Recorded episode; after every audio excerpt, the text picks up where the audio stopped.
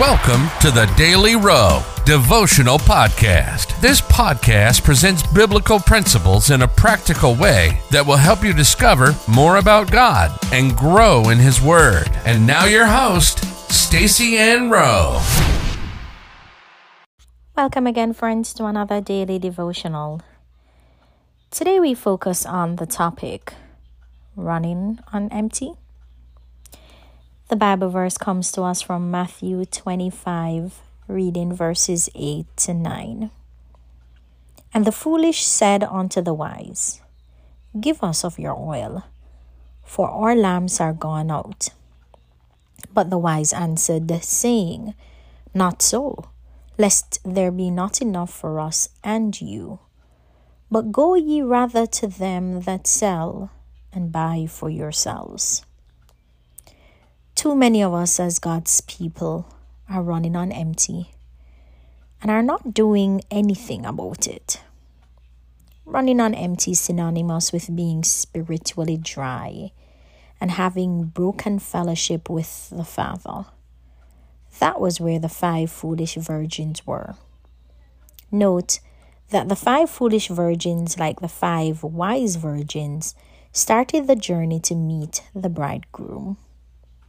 The scripture tells us that the ten virgins took their lamps and went forth to meet the bridegroom.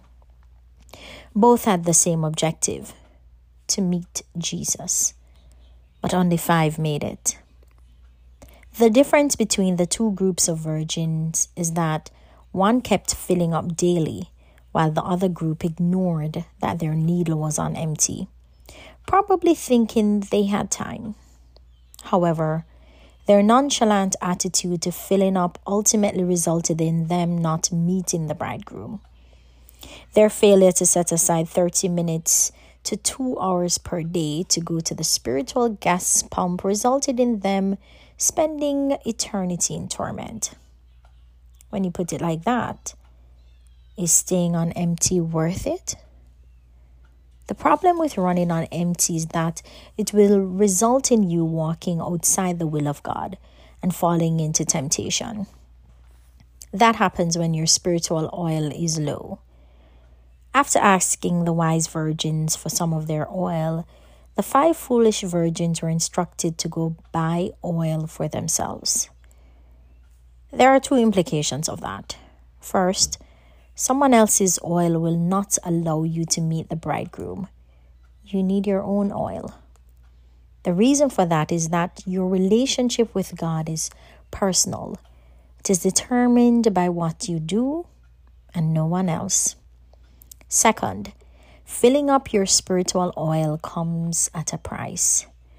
The foolish virgins had to go and buy.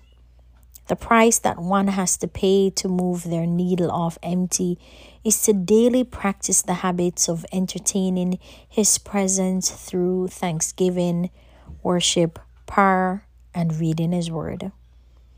The foolish virgins knew that they had to fill up every day, but they left this most important thing for last, and it never got done until it was too late.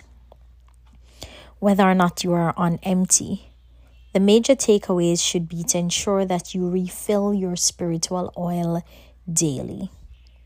Life application. Set aside thirty minutes or more daily to go to the source for a spiritual refill to ensure that you never run on empty. Let us pray. Lord, give me wisdom to operate daily in your presence. May I never take my relationship with you for granted and nurture my walk with you every day. In Jesus' name, amen.